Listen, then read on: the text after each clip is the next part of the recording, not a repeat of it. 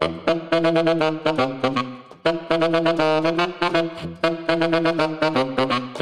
you. Всем привет, это Серебряная Чпуля восьмая, Чпулька уже пошла, целая обойма уже накопилась. С вами Лева. И Миша. Также с нами Лев, как ни странно. Привет, привет. Сегодня у нас вторая часть подкаста про выживаемость компании на рынке, про стратегии. В прошлый раз мы проговорили про Стива Бланка, а сегодня мы будем говорить про антихрупкость Насима Талиба. Парам-парам-пам. На самом деле, надеялись рассказать все в один выпуск, но тема настолько большая и интересная получилась, что мы решили антихрупкость прям отдельно выделить и поговорить про то, какая должна быть компания, чтобы выживать. Совершенно случайно наша постоянная рубрика «Насимушка наш Талеб» переросла в целый выпуск, и на самом деле у этого две причины. С одной стороны, мы очень долго с Ливоном хотели об этом поговорить, более подробно, потому что, собственно, весь agile, вся бизнес agility и вот это вот все, что мы рассказываем, на самом деле очень сильно все связано, потому что вопрос, а зачем, он всегда актуален. И настолько нас эта тема интересовала, что мы вот 28 февраля сходили на лекцию господина Талеба, она одна из последних лекций была в таком очень развернутом формате. Шесть часов спикер рассказывал свои все свои идеи, мысли, мысли да. да. Нам очень сильно понравилось, и мы хотим вот своими инсайтами с вами поделиться. Расскажите вообще, как это было? Для меня самая ценность была в том, что книги-то у него большие. Честно говоря, все пять или там сколько их сейчас вышло в этом в цикле, я не прочитал последнюю, я дочитываю, потому что она мне ближе оказалась по духу. И шесть часов мы как бы слушали о том, что важно самому Насиму. Он же не может все шесть пересказать. Он говорил ровно о том, что его зажгло. Он передавал нам, по сути, с Э, те мысли, которые 20 лет его мучили. Почему он их написал? Потому что 20 лет он о чем-то думал, о его опыте. И самое ценное именно в этом. Когда ты потом будешь читать или перечитывать книгу, ты будешь именно это подмечать, а не то, что там написано. Потому что написано там, возможно, с помощью даже редактора. То есть редактор-то как-то вычитывает, редактирует это. А тут мы видели прям такие раф, знаете, прямо там чистые, сырые, да, сырые эмоции. Когда я буду точно читать, дочитывать книгу вот его, это рискую собственной шкурой, я буду совершенно по-другому. Возможно, я заново начну читать, потому что она там вообще, получается, уже о другом, ну, для меня лично, потому что мне подсветил какие-то мысли, которые я не увидел в начале книги. Я еще добавлю то, что, в принципе, если есть возможность, ну, если есть какая-то тема, которая вас очень сильно интересует, которой вы горите, и если есть возможность действительно знания получить как можно более из первых рук, лучше ей воспользоваться. Вот, например, почему я дико люблю всякие воркшопы, тренинги, вот это все, потому что я не могу в большом потоке информации уловить, что там самое ценное, не прочувствовав это. А когда автор идеи это проговаривает, то он прям проживает каждый раз заново все те переживания, которые он там 20 лет копил. Вот. И э, это самое важное, самое ценное. Акценты он расставляет ровно так, это даже чувствуется голосом, когда он говорит. Да, вот, шутки. Шутки, или а, наоборот не отвечает на какие-то вопросы. Да, это вот это не э, важно. Ну, это те мелочи, которые создают у вас дополненный образ. То есть реально лично для себя я заново там понятие антихрупкости переоткрыл, хотя оно не поменялось, но оно меня типа где больше гораздо вдохновляет. Так что мы что лучше пулю решили этому посвятить. И как раз в прошлом выпуске, возвращаясь к понятию антихрупкости и компаний, мы обещали поподробнее поговорить про то, какая должна быть компания, и немножечко закинули удочку про компанию Microsoft. И за ее творчеством скажем так, я достаточно плотно слежу последние 20 лет. Очень тяжело, на самом деле, найти сейчас человека, который ни разу не пользовался продуктами Microsoft. Например, если у вас Mac или iPhone, то, скорее всего, вы тоже пользуетесь продуктами Microsoft просто потому, что у Microsoft огромное количество патентов на все, что можно. И э, не помню, говорим в прошлом выпуске или нет, но с каждого проданного айфона Microsoft имеет 100-баксовый гешефт. И с Android тоже немножечко, да. И что очень, ну, меня лично вдохновляет в этой компании, вне зависимости от того, а, ну, давайте примечательные факты. Microsoft очень много лет достаточно много. Microsoft изначально это софтварная компания. То есть изначально их бизнес — это продажа софта, что само по себе достаточно новое. Ну, то есть он существует примерно столько же, сколько Microsoft. Microsoft до сих пор лидер рынка. Она, они пережили практически все важные, мощные потрясения, и они везде на коне. Они настолько глубоко интегрированы в рынок, и они постоянно что-то пытаются новое изобрести. То, например, как они изящно ворвались на рынок видеоигр со своим Xbox там 10 лет назад то с каким усердием они пытаются влезть на рынок ноутбуков, например, их... Планшетов и ноутбуков. И да, да, да. Они много лет экспериментировали, и вот у них там Surface сейчас приносит им миллиарды. Это очень большой кусок их бизнеса. И на самом деле, если посмотреть то, как у них ну, портфель диверсифицирован... Смотрел в Википедии, 43 года им. Microsoft 43 года. Не все наши слушатели столько живут. Я столько не живу на... Не, реально, 43 года 43 точно. года. Да, да. 75-й год они образовались. Да, они- ну то есть, со- я говорю, софт Сколько- существует сколько они столько лет, сколько, пережили сколько существует Microsoft. И при этом они, ну, лидеры рынка, их стоимость бренда, то есть если так посмотреть, мы уже обсуждали это, сейчас вот самые дорогие компании, там Amazon, Facebook, Facebook, кстати, не такой дорогой, и Microsoft. Ну, Apple еще немножечко там где-то. Ну, ну это какой Apple, чё. А Видели, кстати, недавно ходил этот ролик, где показано... Стоимость бренда как Да-да-да-да-да. росла. Э, Дж- Jump э, Apple с 2008 по 2017. Да-да-да, это очень круто. Опять же, посмотри внимательно на Microsoft там. Они всегда в топ-3 Да, там да, тащили. да. Как они это добились? И он в прошлом выпуске сказал, что большие компании, ну, он не верит в то, что большие компании могут перестроиться. И вот у нас один из немногих, ну, может быть, это исключение, подтверждающее правило, один из немногих примеров, что это получилось. Я не берусь утверждать, кто там лидер был, кто это инициатор всех этих решений, там, смена SEO, не смена SEO, я не знаю. Ну, то есть я в Microsoft, к сожалению, не работал. Но если судить, возвращаясь к их, например, портфелю продуктов, вот что первое на ум приходит, когда говорит Microsoft? Ну, Винда. Windows, да. Офис. Офис, вторым офис, да. Всем Мгм. все сначала Windows, а потом офис. А если глянуть на то, на структуру их доходов сейчас, то Windows на самом деле меньше 30% им приносит. Им очень много приносит облачные подписки офис, кстати. Они одни из первых, кто додумался до того, что гораздо выгоднее подписки, чем разово продвигать.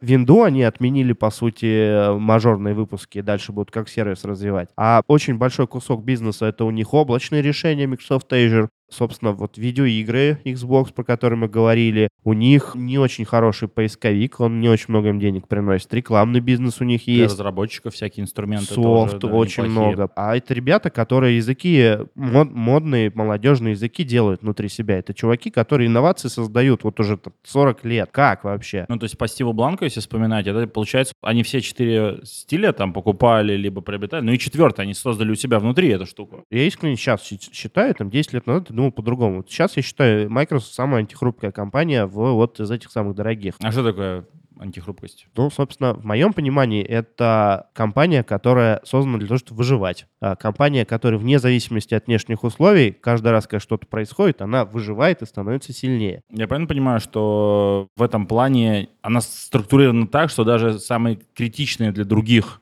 события на рынке эту компанию, может, ну, как-то потрясет немножко, полихорадит, но не убьет. То есть она выживает. Ну, то есть я, я не верю в то, что события на рынке никак не отражаются на Microsoft, она не убивает их. Не убивает, только делает сильнее, Да, они да. заставляют их меняться. Это то, что называется стрессор. То есть для них любой стрессор — это подарок. Чтобы сделать выводы, нужно сначала выжить, да? То есть, типа, Да. если ты сделал выводы, и твоя компания закрылась, ну, типа, да, никто о тебе больше не узнает. Увы.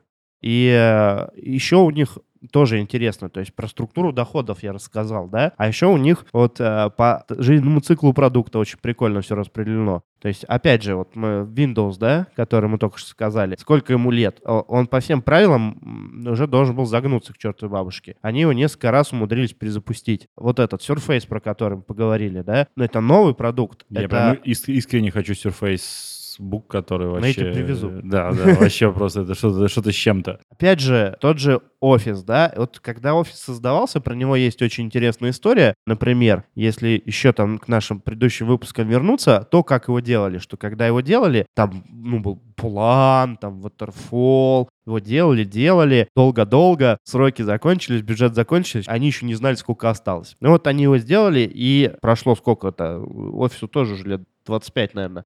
Любая компания, на самом деле, неважно, какая она в статике, неважно, вот какой Microsoft сейчас, важно, какие они в динамике. У них были провалы, там, Windows Vista, да? О, дикий провал. Ну, fail, fail. Что мы получили в итоге? Windows 10, сервисная модель, подписки, они обновляются, они постоянно совсем работают, они стали гораздо более отзывчивым сообществом, у них куча появилась всяких сервисов, которые по работе сообществом. Антихрупкость, они выжили, они не просто выжили, они стандарт качества подняли, они научились делать по-другому, они научились делать гораздо-гораздо круче. Не было бы Windows Vista, не было бы Microsoft такого, какой сейчас. То есть они бы, ну, почивали на лаврах.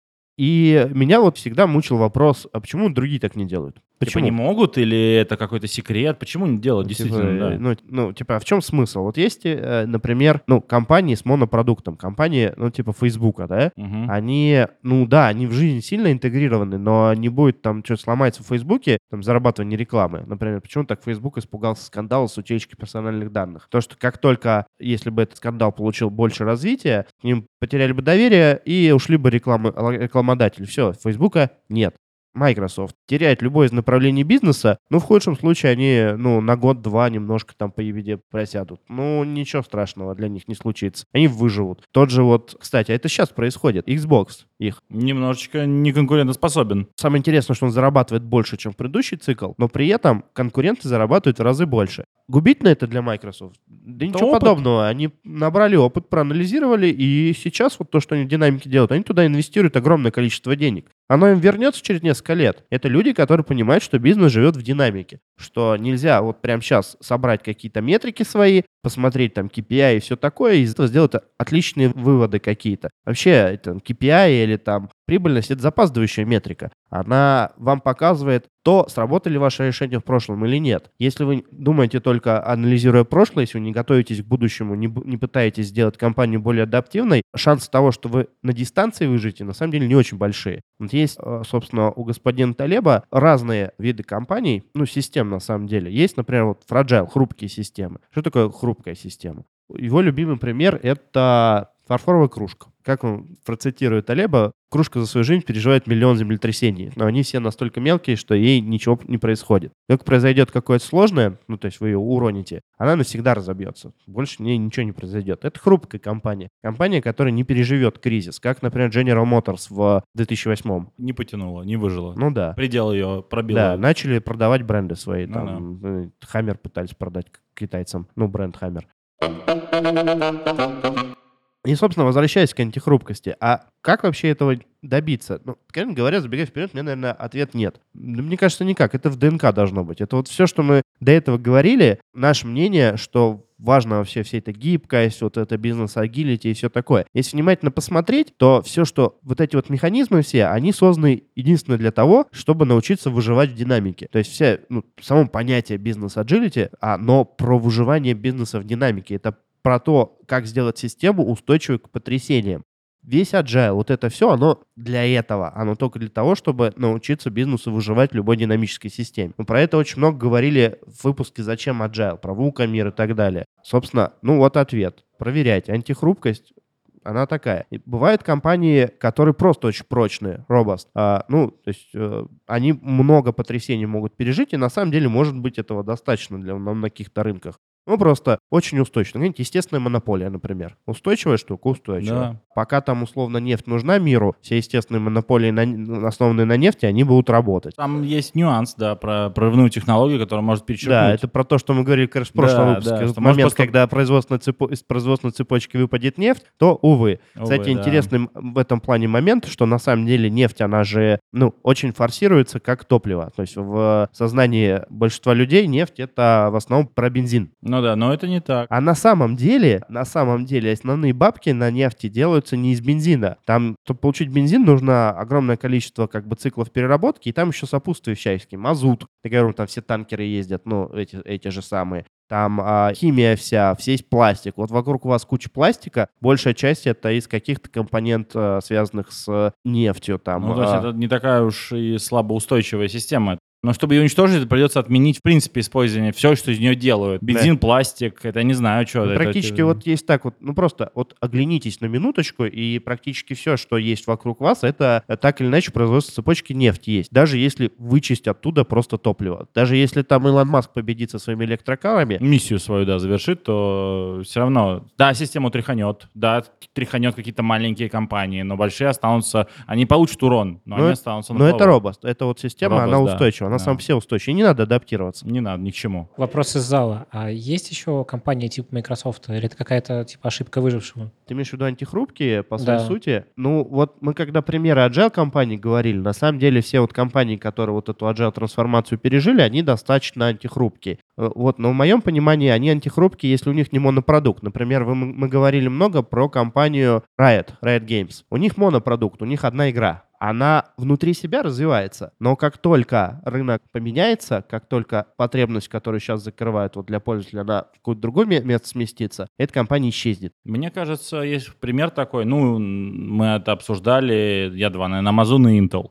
То есть и Amazon, потому что он заточен на самоуничтожение всегда, то есть он сам себе тренирует иммунитет, да, то есть Да, кстати, себе- расскажи историю про Amazon и про... э, Книжки? Книжки. Да, у них типа прям такая модель каннибализма себя. То есть они неудачные бизнес-идеи или удачные бизнес-идеи сами на себя натравливают. Пример вот такой. На Амазоне очень много книг продается. Они изначально были как продажи книг, но там нельзя продавать БУ книги. То есть ты купил, прочитал, все. И куда люди уходили? Люди уходили на сторонние площадки. В данном случае много людей, масса уходила на eBay продавать. Поэтому уходили клиенты, деньги. Что ребята сделали? Они взяли и разрешили продавать книги на Амазоне. По сути, они натравили э, свой же бизнес, один бизнес на другой. И в итоге, да, пострадало. В итоге разделились поток денег, то есть часть людей перестали покупать книги, стали покупать БУ. Но при этом пользователь не ушел из экосистемы. Пользователь, как э, он покупал, получал удовольствие от покупки книги не на eBay или от продажи. Он по- получал удовольствие от покупки на Амазоне. Ну, то есть Но- краткосрочно это каннибализм такой, а это долгосрочно... прям так, да, так и есть. это Опять же, в каннибализм. динамике. То В есть, дина- в э, динамике то есть, они ничего не потеряли. В динамике знаешь, они типа, выиграли. да, кому-то, может быть, в тот момент со стороны показалось это глупым.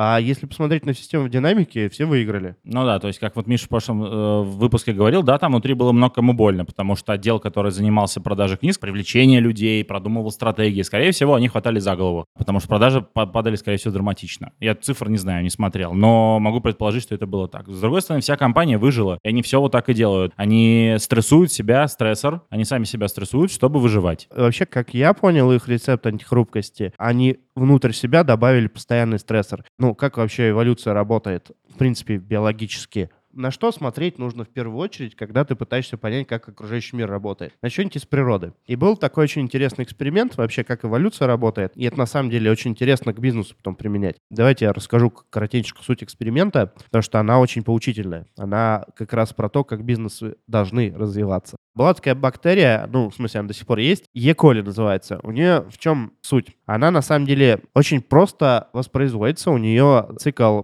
смены поколений где-то там за несколько дней. Ее очень понятно, как кормить, и ее, у нее не длинный ДНК, который можно анализировать.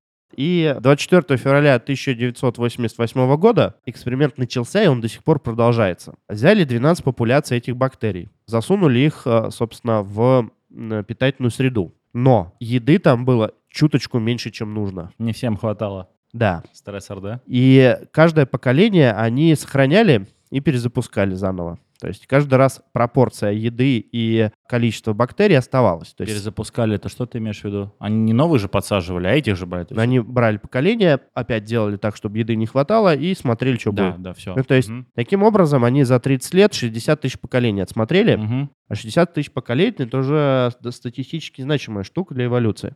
И получились потрясающе интересные выводы. У них мутации пошли, вот, естественным образом. Есть как бы, как будет мутировать организм, которому все в достатке. Да никак он не будет мутировать. Зачем? У него будут бесполезные мутации, очень много бесполезных. У этих чуваков, у этих бактерий линейно росло количество мутаций постоянно, и почти все мутации были направлены на одно. Как лучше питаться. Это к чему привело вообще? Это очень интересно, потому что, ну, бактерия достаточно примитивная штука. Это, по сути, биохимический реактор небольшой, маленький. У них метаболизм поменялся. Они стали по-другому переваривать эту, не помню там состав. Глюкоза, по-моему, там что-то такое. Ну, питательную еду какую-то, да. Ну, там у них очень, ну, очень интересно, там какое-то сочетание, но не суть. Вот. И в чем самое интересное, вот самое потрясающее, вот из-за того, что у них постоянный стрессор был, у них в 9 из 12 этих популяций они таким образом мутировали, что еды не хватало, и они начали расщепляться на несколько колоний. Одна колония с одним метаболизмом, другая с другим, и они питались, в общем-то, ну, по сути, симбиоз такие, продуктами, скажем так, жизнедеятельности друг друга. Ну, это бактерии, мок, То есть они не поглощали друг друга физически, потому Да. что это, типа, привело бы к э, То есть они не уничтожали друг да. друга, они реинфорсили. Они таким образом умудрились победить проблему ограниченных ресурсов просто за счет мутаций. То есть они выжили. Вот как бы так работает эволюция, так работает система в динамике. 9 из 12 популяций с похожим метаболизмом стали. При этом совершенно независимо развивались. Как это нас приведет, как это Как ложится это- на наши мысли? Да, сейчас? как, как это связано вообще с антихрупкостью? Это означает, что если у вас компания ваша, она не умеет учиться на опыте, не умеет эволюционировать, но шанс того, что вы в динамическом изменяющемся мире вот к таким вещам придете, как эти бактерии, они не очень большие. Если вы каждый раз, условно, как компания перерождаться будете, каждый новый опыт будете осознавать, постоянно меняться, постоянно у вас что-то, знаете, как флюид, ну, как э, течь что-то будет, что-то происходить, шансы того, что вы, как вот Microsoft, проживете бесконечно очень много лет, страшно высоки, на самом деле. Собственно, к чему это все? Это, на самом деле, выпуск интересный получился, в том плане, что это еще один ответ на вопрос, а зачем нам бизнес-аджилити? Да. Зачем нам вообще agile? То есть, чтобы выжить, просто чтобы выжить. Хотите быть как Microsoft, делайте так. Тут при этом очень интересно, почти наверняка появятся скептики, которые скажут, что, ну, например, jump, скачок Apple, да, то, что они сейчас огромное количество денег на самом деле зарабатывают, по сути, на одном продукте, на айфонах. Ну, и у них э, структура доходов очень перекошена сильно, и поэтому как только у них падает продажа одного продукта, у них рушится экономика вся. Если посмотреть за стоимостью Apple, а у них очень плечо такое неравномерное, они там 100 миллиардов нарастили, 100 миллиардов потеряли, 100 миллиардов нарастили, 100 миллиардов потеряли. Это не признак того, что с ними все хорошо на самом деле. Это признак того, что у них неустойчивая бизнес-модель. Да, она вот сейчас в моменте, она суперэффективная. Но что будет через 10 лет с Apple, мы на самом деле не знаем. Возможно, возможно, они поймали какой-то другой флоу, и они, ну, то есть какой-то немножко другая антихрупкость у них. Может быть, они учатся, этот продукт там будет эволюционировать постоянно так, что они всегда будут в тренде. Это тоже вариант на самом деле. То, что нет единого рецепта, то есть нет единого рецепта того, как выжить. Каждый раз это контекстно зависимая штука. Опять же, если часто вот спрашивают, там, как нам внедрить agile, там, как нам стать гибкими, все такое, ну, ответа не может быть просто по одной простой причине. Каждый контекст разный, каждой мутации свои. Какой именно метаболизм у вашей компании, никто, кроме вас самих, не знает. Поэтому классно, вообще зачем этот подкаст затеяли, классно, когда вы понимаете суть, принцип, когда у вас есть возможность постоянно рефлексировать и постоянно изобретать что-то новое в плане адаптации к окружающей действительности, то шансы, то, что вы выживете, сильно возрастают. Слушай, а помнишь, мы с тобой спорили про скейты, велики? Да, интересная история. Ну, давай расскажем немножко, очень интересная тема. А, да, я сейчас не помню, в каком городе, по-моему, Лос-Анджелес, в по-моему. Лос-Анджелесе. В общем, у них в какой-то момент произошла очень интересная штука. Ну, климат, понятно, теплый. Майами, по-моему, там теплее. Ну, и вообще Ну, в теплом суть. городе в общем, Америки. В теплом, американском городе, в общем, что произошло? У нас сейчас в Москве это потихонечку тоже э, прорастает. В общем, количество велосипедов и самокатов в городе настолько сильно увеличилось, что начали, ну, несчастные случаи происходить. То есть людям Массово, перемещаться, да, да. да. А, Перемещаться стало тяжело. Вот сейчас тоже такое замечаю. На самом деле по Москве ходить, когда самокатеры, очень тяжело. Ну, прям, если вы самокатер, извините, конечно, ну, прям бесит. Потому что когда мимо тебя пролетает кто-то на скорости 30 км в час в двух сантиметрах от тебя, а ты понимаешь, что если он в тебя бы влетел, ты бы как бы там несколько месяцев в больницу попал, это как не очень комфортно. Так вот, возвращаясь к истории. У них огромное количество самокатов стало. Людям стало плохо. Что бы, Леон, вот ты сделал такой ситуации? Вот ты, А например... мы долго обсуждали. Ну да, Я пытались мы не знаю. То есть, на самом деле, запретить нельзя, потому что люди уже привыкли, им удобно. Инфраструктуру создать. Инфраструктуру какую? Что ну, типа именно? как Ник- велодорожки. Никто не запрещает тебе ездить по пешеходным, никто тебе не запрещает выехать на дорогу и быть сбитым КАМАЗом. Ну, ничего не будет. Не-не, ну в смысле... Ну, а ну, же- как- ну, сейчас как- есть как- велодорожки, по ним не ходят люди. по- Законодательные нормы. Вот. Нельзя ездить по... Запретить. Да. Запретить. Запретить что-то. А как ты будешь контролировать, что запрет работает? Тебе придется создать огромный орган. США велонадзор. И США велонадзор контролирует, значит, все перемещения великов в стране. Заставляет всех там GPS-ки ставить. Это дорого. Не, ну типа пример каршеринга, что он тебе сейчас, когда ты превышаешь скорость, он Ага. тебе говорит, чувак, это ты... ты в рантайме контролируешь. Да, и опять Да. же дорого. Ну, прикинь, ну, самокат, это, ну, Их вот там 100 почему, миллионов. почему интересно пример именно про самокат? Он же дешевый. То есть ты не можешь туда ляпнуть дорогую телеметрию просто потому, что это в несколько раз Украдут вместе с самокатом, продадут на этом, да. Да, ну то есть, Ну, вот, знаешь, типа, это такая вот интересная, права. интересная история. Что делать? да? Права выдавать. Права учить всех, да? Ну то есть через, Эффект будет... через сколько это будет эффект? Прикинь, пока сменится полностью все поколение, пока все эти самокатеры не по самоубиваются, лет 20 пройдет. 20 лет люди страдать будут. Что еще может сделать? На самом деле у них очень изящный выход был. Но да, не очень... но не очень человеколюбивый, Да, по-моему. неприятный. Они обязали всех, кто продает самокаты, а, налог ввели. Огромный налог, да. Огромный налог на продажу каждого самоката. То есть они сказали, вот ты компания, которая продаешь самокаты, с каждого проданного самоката платишь, короче, городу 100 баксов. А самокат сам стоит 50, Да. образно говоря, да. Что произошло? Система себя очень быстро сбалансировала. Новые самокаты перестали появляться. Выяснилось, что самокаты очень дорого. Они начали вымываться из системы. Система в динамике очень быстро сработала. Количество самокатов в городе резко уменьшилось. Потому что, ну, дорого их продавать. Ну, еще Аренда повышается. повышается аренда, стоимость, там, вся цепочка производственная ломается. Их не надо, чинить их никто не будет и, и так далее. Это становится, в конце концов, просто, ну, типа, не престижно, ну, типа, не круто. Ну, типа, никто не покупает самокат, потому что это тупое дорогое говно. Зачем? И система буквально там за несколько месяцев у них в норму пришла. Вопрос, в том, Вопрос- что у них возможности не осталось теперь кататься Да. у пользователей. Да, Это минус, в- да. вопрос в этичности, да? Вот раньше люди могли прийти купить самокат. Ну, то есть польза для людей была. Опять же, чтобы стало системе хорошо, кто-то пострадал. То есть все люди, у которых были самокаты или кто хотел купить самокат, они все пострадали. Но зато все остальные от этого выиграли. То есть, условно, у тебя город 10 миллионов и 100 тысяч человек с самокатами. Пострадали 100 тысяч человек.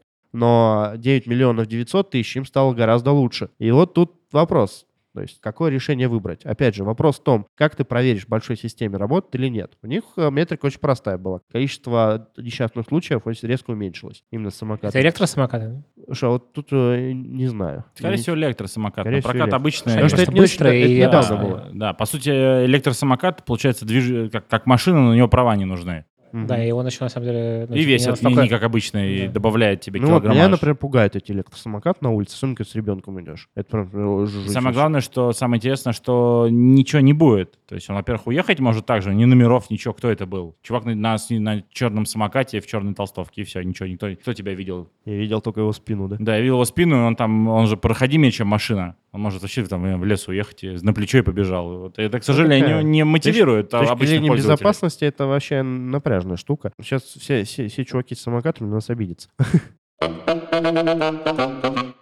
Тоже про риски, про управление рисками, кстати, Талеб говорил очень много, потому что не все риски надо принимать вообще. Некоторые риски лучше избегать. Есть смертельные риски. Класть несколько рисков. Мы, кстати, про это говорили, когда про выбор пилота. То есть э, засовывать несколько рисков на одно поле э, самоубийственно, потому что они имеют свойство множиться. На больших числах И эффект у них такой же множественный да, на больших числах вероятность того, что это сработает, она есть. Как с вероятностью еще очень интересная вещь. Тоже, кстати, Талеба пример. Например, если тебе скажешь, что вероятность там, потерять все деньги 0,3%, как бы, э, когда ты инвестируешь. Ты будешь инвестировать? 0,3%? Да. Типа это Меньше процентов. меньше процент. Ну, зависит от, ну, зависит от много Вот чего. каждый раз, когда ты решение принимаешь об инвестиции, 0,3%, что ты вообще все потеряешь. Это, кстати, с черными лебедями связано. То есть, например, суть биржевой экономики в том, что рано или поздно ты потеряешь все деньги. И, э, типа, успешные компании — те, которые умеют не принимать на себя риски, которые приводят к, ну, типа, к... А, то есть, типа, если вот эти 0,3%, Плечо. но если они сыграют, то... Они сыграют. Потому что чем больше ты решений принимаешь, рано или поздно сыграют. Условно, 0,3% — это что, каждый 300 раз. Каждый 300 раз ты будешь деньги терять. Даже если ты там 600 раз подряд проинвестировал, то, скорее всего, от ожидания копится. Ну да. да, ты да, потеряешь да. все. То есть вероятность, она так работает. Рано или поздно это случится. То есть не, не, не существует типа, достаточно долгой цепочки, в которой это не случилось. А пример к чему ты привел? Ну, потому что не все риски вообще надо принимать. Нужно искать модель принятия решений такую, чтобы вот таких вот рисков, когда ты потеряешь все, вообще не было. То есть... э, Потому что ты не восстановишься потом. А подожди, ты И говорил про то, будет. что ты не вернешь, типа, все твои э, инвестиции вложенные потеряешь? Или все, вообще, вообще все? все ну, вот все, А, все, что у тебя ну да, было, тогда- ты вот ус- All-in. Я не All очень in. понял просто твой вопрос, потому что это просто про вероятность потери вложенных инвестиций. Не вложено Ну, всех. а, Любой экономический финансовый кризис, там потери больше, чем заработано. То есть там 2008 год, далеко ходить не надо, он 2008 год. То есть э, ипотечный кризис, когда все раздувалось, банки зарабатывали на ипотеке неплохие деньги. В момент, когда все лопнуло, они потеряли гораздо больше, чем за все это время заработали. Вот случилось, пожалуйста, ну что, ходить не надо. Поэтому там история про то, что со мной этого не случится, извините, ребят, статистика так не работает. Поэтому, если принять вот э, историю про то, что ничего страшного, если риск случится, нет, и избегать, в общем-то, смертельных рисков, жизнь становится гораздо проще. Вот. И в моем понимании, ну, я не знаю, можно ли сказать, что это персональная антихрупкость или как-то так, но вот в моем понимании такой концепции парадигмы мира, ну, как минимум ты можешь стать антихрупким, ну, типа, гораздо больше стресса пережить. Ну, стрессы со стрессами точно, да. Потому что в момент времени стресса тебе, если ты не владеешь такой философией, я могу по себе, опять же, сказать лично, что любой стресс, он губителен для организма. И если ты в момент времени самого стресса, в секунду, не в динамике, ты можешь только ухудшить ситуацию. Ты можешь сам себя докрутить, ты можешь принять неправильное решение, ты можешь принять решение, которое ты потом пожалеешь сильно. Вообще очень сильно пожалеешь. А возможно, ты ну, ну, систему убьешь, то есть себя загонишь куда-нибудь, либо откажешься просто от любых стрессов. Знаете, как, типа, уеду в лес, буду рубить дрова. И если ты не владеешь этой штукой, пониманием того, что в динамике все будет по-другому, не хорошо и не плохо, будет по-другому. Если ты еще второй уверен, что этот стресс тебя не убьет, это понятно, что если у тебя стресс, который тебя убивает, скорее всего, надо что-то принимать уже, да, типа,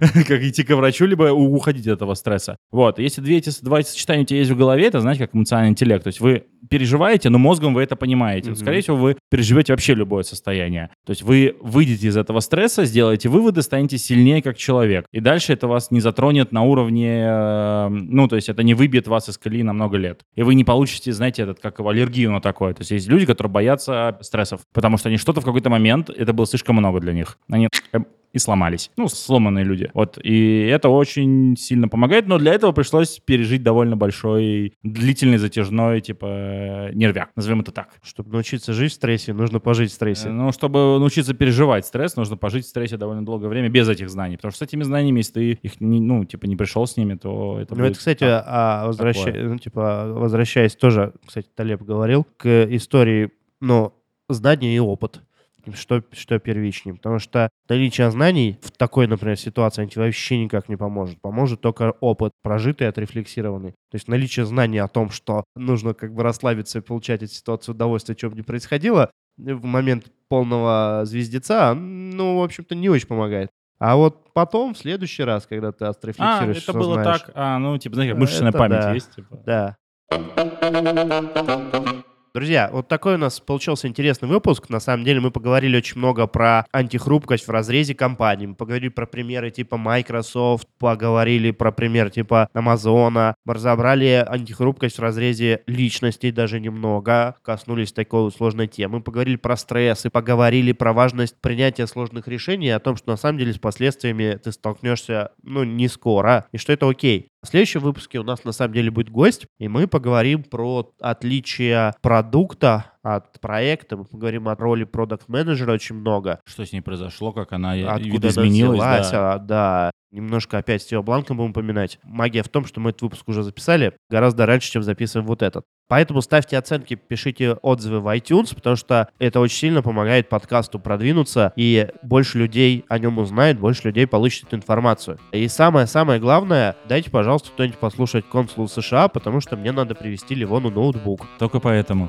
Да. Всем спасибо. С вами были Миша, Ливон и Лева. Да. Увидимся, услышимся. Следующая Чпули. Пока. Пока. Пока.